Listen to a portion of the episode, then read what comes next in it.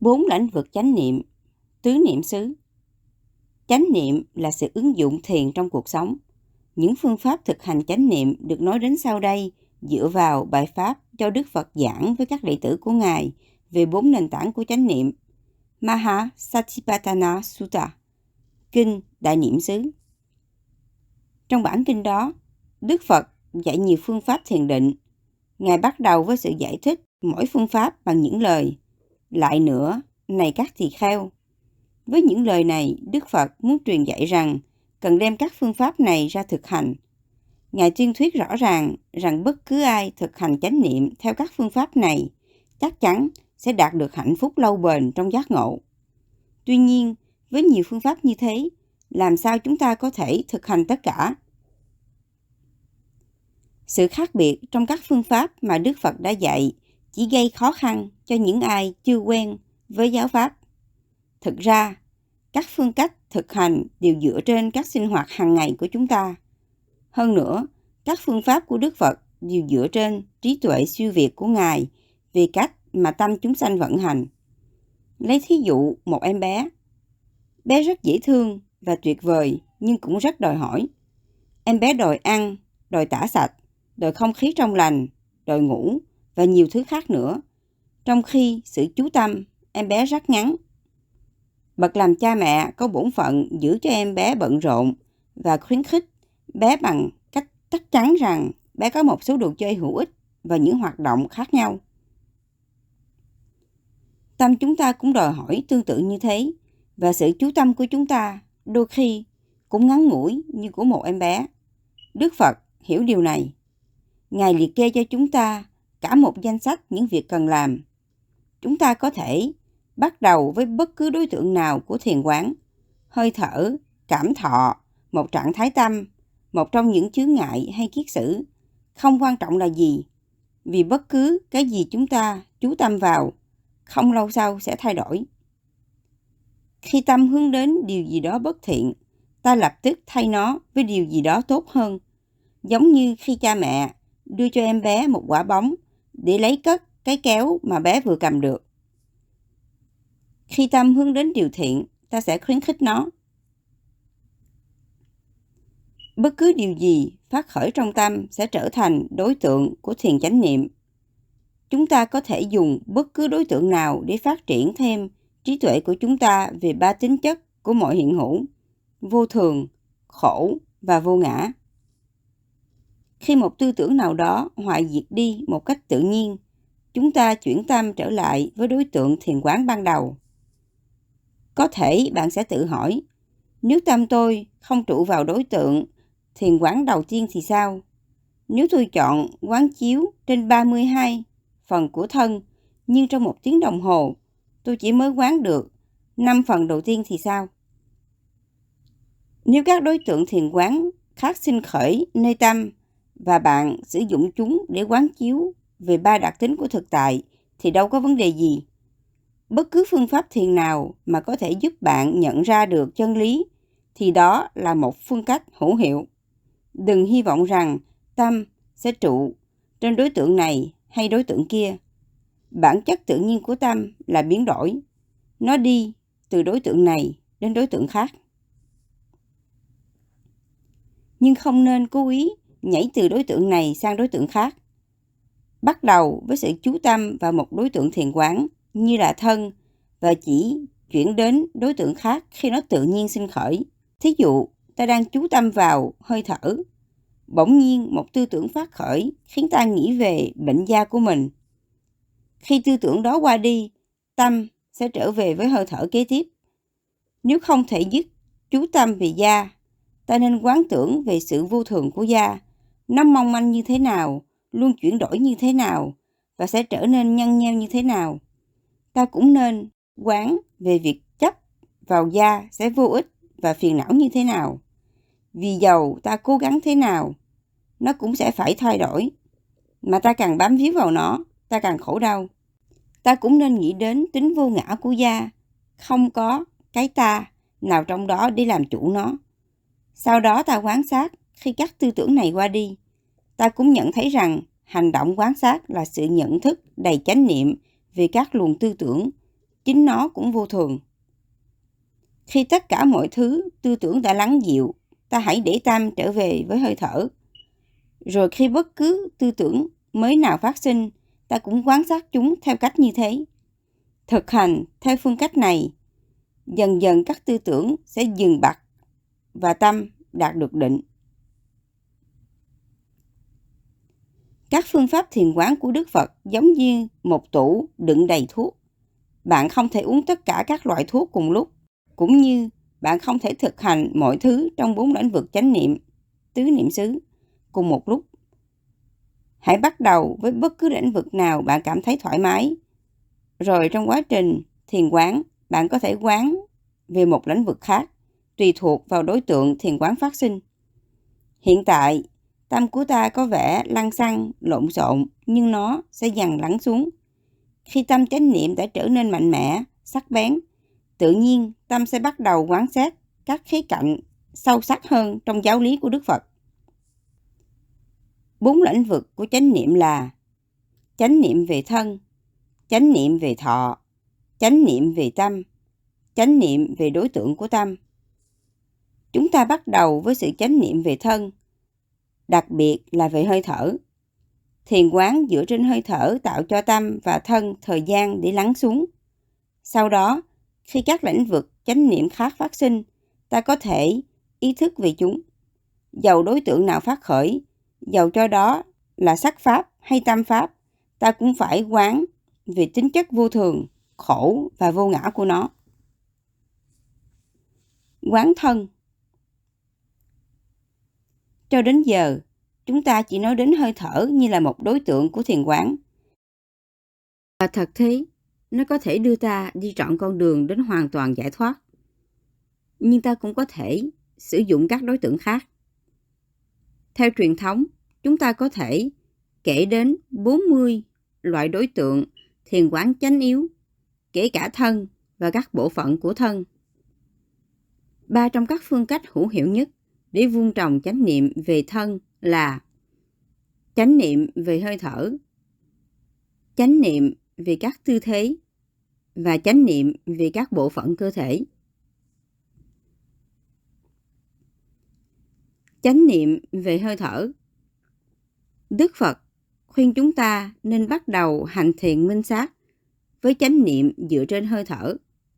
Hơi thở là một đối tượng vừa luôn có mặt, vừa luôn biến đổi theo một cách mà tự nhiên sẽ khiến ta phải chú tâm. Khi tâm hòa hợp theo hơi thở vào ra, ta có thể chú tâm vào giây phút hiện tại một cách tự nhiên. Ta có thể nhận biết cảm giác phát khởi từ sự tiếp xúc của hơi thở ở bờ mũi. Ta có thể nhận biết hơi thở vào dài hay hơi thở ra dài. Ta cũng có thể nhận biết khi độ dài của hơi thở thay đổi và hơi thở vào ra nhanh chậm hơn trước đó. Ta cũng có thể nhận biết khi một dọc hơi thở ngắn bị gián đoạn bởi một hơi thở dài sâu. Ta cũng có thể nhận biết sự căng phòng hay xẹp xuống nơi lòng ngực, bụng và bụng dưới. Quan sát được các trạng thái này của hơi thở khiến tâm luôn có mặt trong giây phút hiện tại. Quán sát hơi thở với chánh niệm có thể giúp ta biết nhiều điều về việc tâm vận hành như thế nào. Khi hít vào, ta cảm nhận được sự an tĩnh ở một mức độ thấp. Khi thở ra, ta cảm nhận được sự an tĩnh ở một mức độ thấp. Sự an tĩnh mà ta có được do kết quả của việc hít vào bị gián đoạn bởi sự thở ra và ngược lại. Tuy nhiên, nếu ta giữ hơi thở vào lâu hơn bình thường một chút để kéo dài cảm giác an tĩnh, ta sẽ cảm thấy căng. Tương tự, nếu ta đợi một lúc lâu hơn bình thường trước khi hít vào lại để kéo dài cảm giác an tĩnh, ta cũng cảm thấy căng thẳng. Nếu giữ hơi thở vào hay ra lâu thái quá còn có thể tạo ra cảm giác đau đớn. Qua sự quan sát này, ta thấy rằng mình muốn được an tĩnh, giải tỏa căng thẳng và muốn tránh sự khó chịu của việc chờ đợi quá lâu trước khi hít vào hay thở ra. Ta thấy rằng ta muốn sự an tĩnh do quy trình hít thở tạo ra sẽ kéo dài hơn và sự căng thẳng sẽ sớm qua đi. Vì cảm giác căng thẳng không qua đi nhanh như ta muốn, cũng như sự an tĩnh không kéo dài như ta mong, ta trở nên bực bội. Do đó, chỉ với việc quan sát hơi thở, ta cũng thấy rằng ngay chính với một ước muốn nhỏ về sự thường hằng trong một thế giới vô thường cũng có thể đưa đến khổ. Hơn thế nữa, vì không có một bản ngã nào để làm chủ tình thế, ước muốn được an tĩnh và giải tỏa căng thẳng sẽ luôn khiến ta cảm thấy bất lực. Tuy nhiên, nếu ta thư giãn tâm để quan sát hơi thở mà không mong cầu sự an tĩnh hay tránh né căng thẳng đã phát sinh, chỉ trải nghiệm sự vô thường, khổ và vô ngã của hơi thở, tâm sẽ trở nên bình an, thanh tịnh. Trong khi ta đang thực hành chánh niệm về hơi thở, tâm không trụ hẳn vào hơi thở vào ra. Tâm còn đi đến các đối tượng giác quan như là âm thanh hay đối tượng tâm thức như là ký ức, tình cảm hay tưởng. Khi điều đó xảy ra, ta cần phải quên hơi thở một lúc và chủ tâm vào các đối tượng này. Từng đối tượng một.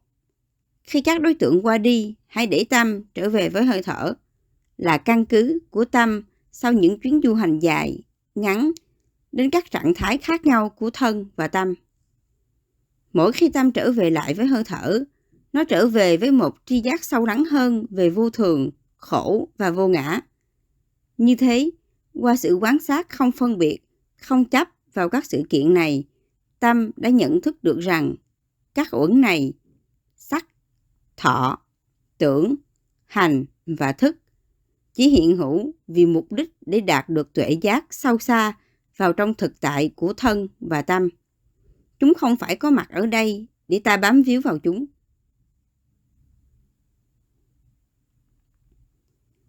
Chánh niệm về các tư thế Chánh niệm về các tư thế có nghĩa là đi, đứng, nằm, ngồi với sự chú tâm đầy chánh niệm.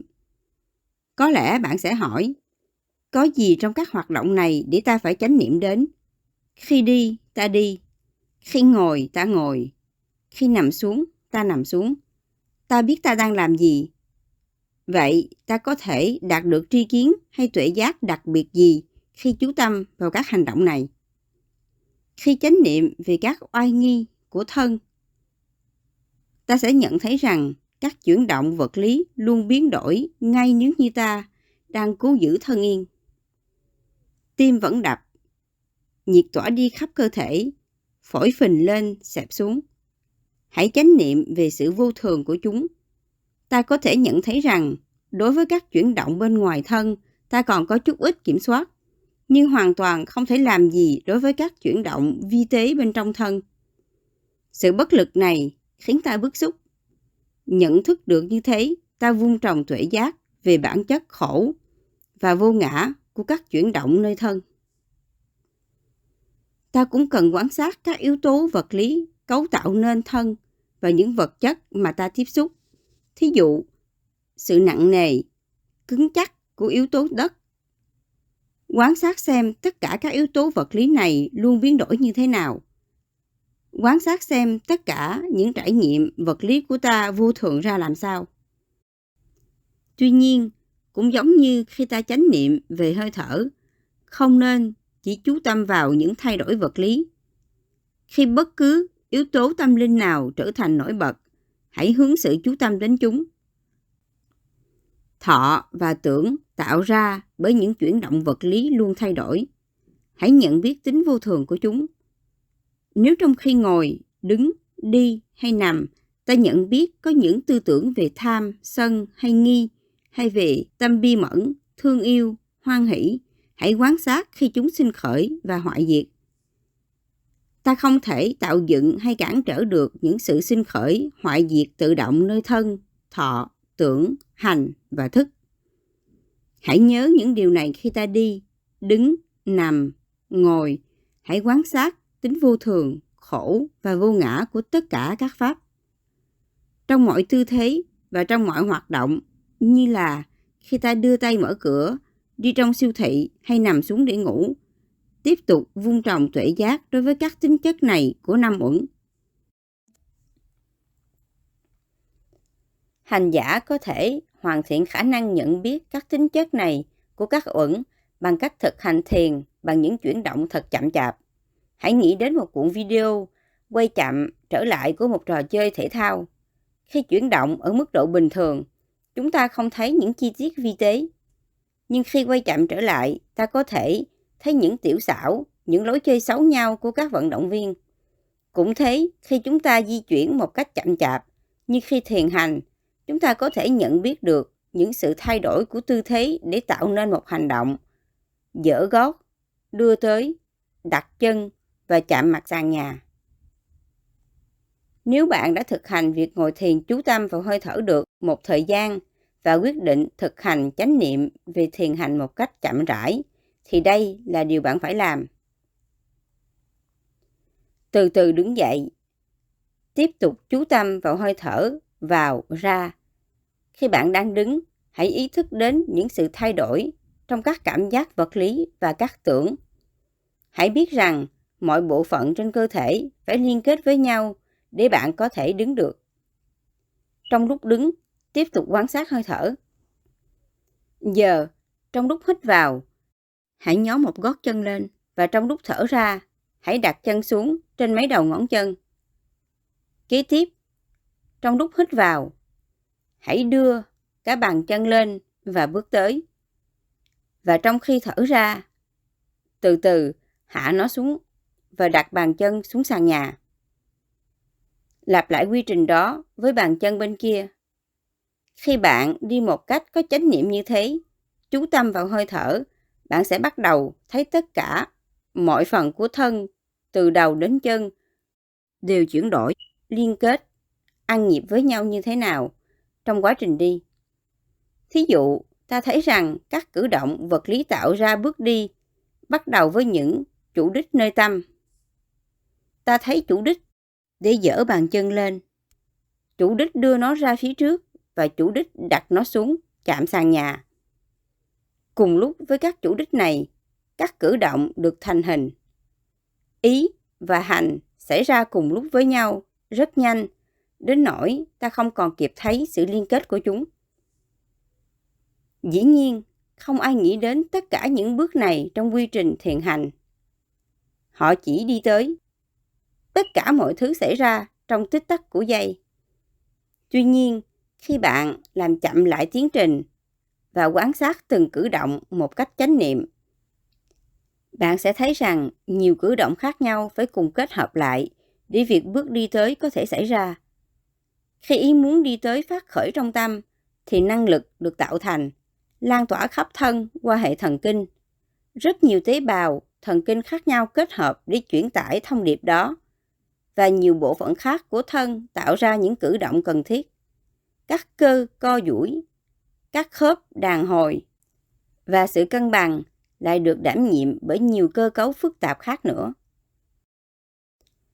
Thực hành theo như trên, ta có thể thấy rất rõ vì tính vô thường. Thí dụ, bạn có ý dở chân mặt, nhưng khi bạn vừa dở nó lên, ý thức đó đã qua đi và cảm giác mà bạn có trước khi bàn chân được dở lên cũng đã qua đi. Khi tỳ trên các ngón chân, bạn có một cảm giác và khi bước tới, cảm giác đó cũng mất đi và một cảm giác mới lại phát sinh.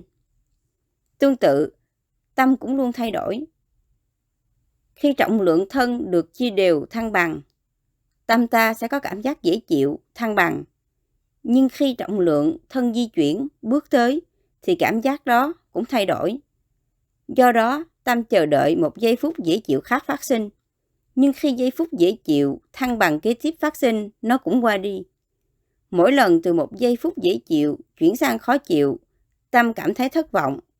Sự lặp đi lặp lại của những giây phút dễ chịu rồi khó chịu khiến ta mệt mỏi. Mệt mỏi là một trạng thái thất vọng kéo dài, bị dồn nén, tích lũy qua những lần thay đổi lặp đi lặp lại. Trong khi chú tâm đến những chuyển động của đi, ta cũng nhận biết được các dòng tư tưởng thay đổi không dừng. Khi đang đi, ta có thể cảm thấy sợ hãi, lo lắng, căng thẳng, ham muốn, giận dữ, ghen tức hay tham đắm. Trong đầu ta có thể phát khởi ý nghĩ, ta đang kinh hành rất chánh niệm. Ta mong là mọi người đều nhận thấy ta đang tiến bộ thế nào. Những suy nghĩ như thế phát xuất từ lòng tự hào hay lòng ham muốn được chấp nhận. Ta cũng đã học cách đối phó với chúng. Trước tiên, ta phải trở nên chánh niệm đối với chúng. Nếu chúng không qua đi, ta áp dụng những phương pháp dùng để chế ngự các trạng thái tâm bất thiện mà ta đã thực hành trong lúc ngồi thiền.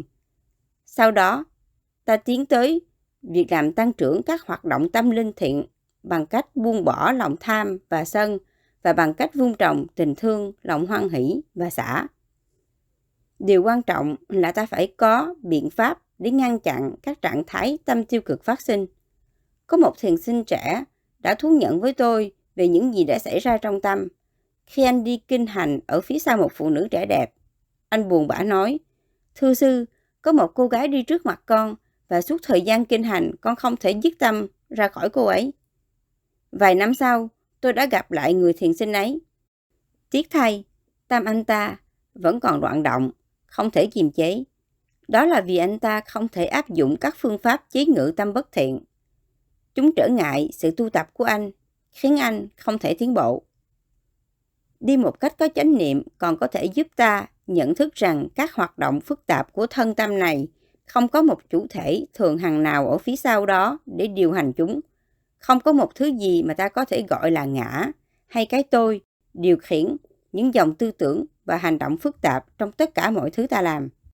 Làm thế nào mà thiền hành có thể đưa đến tuệ giác này? Trong khi đi, bạn quan sát một cách đầy chánh niệm về tư thế và sự chuyển động của thân.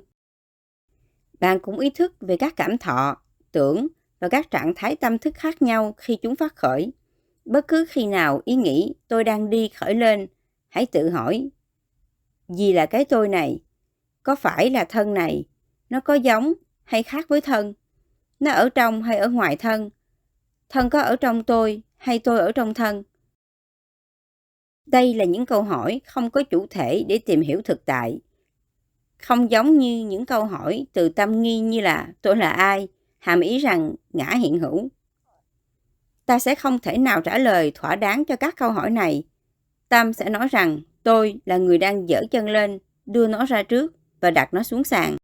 Nhưng cũng chính tôi đang đứng, thở, nhìn, nghe, nghĩ, hồi tưởng, cảm nhận và tham dự vào nhiều hoạt động khác nhau trong từng giây phút.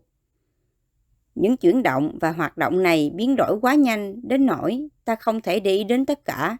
Tôi thở vào thì khác với tôi đi, mà cũng khác với tôi thấy, tôi hồi tưởng hay tôi cảm thấy buồn. Ta không thể tìm được một cái tôi nào không tùy thuộc vào những việc ta đang làm trong bất cứ hoạt động nào. Bạn sẽ bắt đầu thấy rằng tôi chỉ là một khái niệm. Chúng ta sử dụng cho tiện lợi để chỉ cho một dòng trải nghiệm, không dừng đổi thay. Không có một chủ thể độc lập duy nhất nào hiện hữu trong thân hay tâm. Ý niệm về cái tôi thay đổi nhiều lần trong ngày tùy thuộc vào hoạt động mà tôi đang tham dự. Nó không có một sự hiện hữu độc lập nào giàu chỉ trong phút giây. Cái tôi chỉ hiện hữu khi bạn nghĩ đến nó. Do đó, sự có mặt của tôi cũng do duyên hợp như mọi thứ khác. Do đó, bước chậm rãi và đầy chánh niệm là một cách hành thiền hoàn toàn có thể biểu lộ cho ta thấy sự tính vô thường, khổ và vô ngã có mặt trong từng phút giây như thế nào. Phương pháp này cũng có thể áp dụng cho các tư thế ngồi, đứng và nằm. Dĩ nhiên, đây không phải là cách ta cử động bình thường, mà là một phương cách đặc biệt chúng ta dùng để rèn luyện tâm. Chủ yếu không phải chỉ để đặt thân vào các chuyển động chậm rãi, mà là để phân tích cách mà thân và tâm kết hợp với nhau để tạo ra một tư thế và để thấy sự vô thường, khổ và vô ngã của thân và tâm.